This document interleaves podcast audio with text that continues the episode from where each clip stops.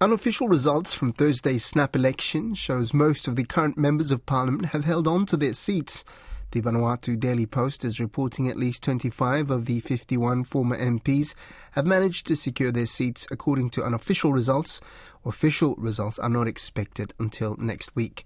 Meanwhile, there is frustration and disappointment among would be voters who say they were turned away from polling stations in Vanuatu on snap election day.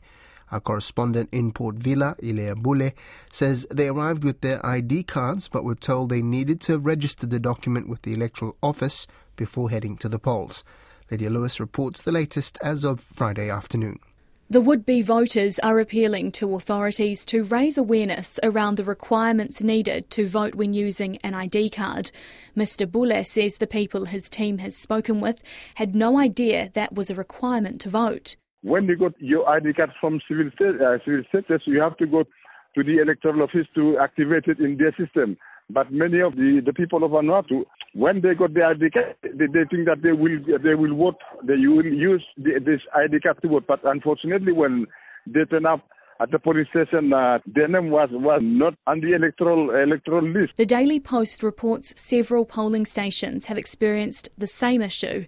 One electoral officer expressed his concern about not having enough time to inform the public about what they need to do to prepare ahead of polling day due to the snap election. Voters had one day to cast their vote. Many people had to walk up to an hour in the rain.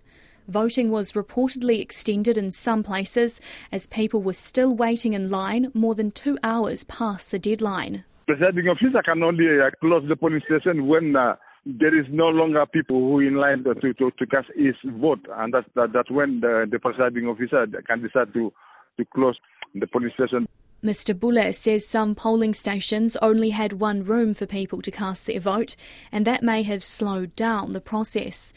Official results will be announced after the Vanuatu Electoral Office receives all of the ballot boxes back, which it says usually takes around one week.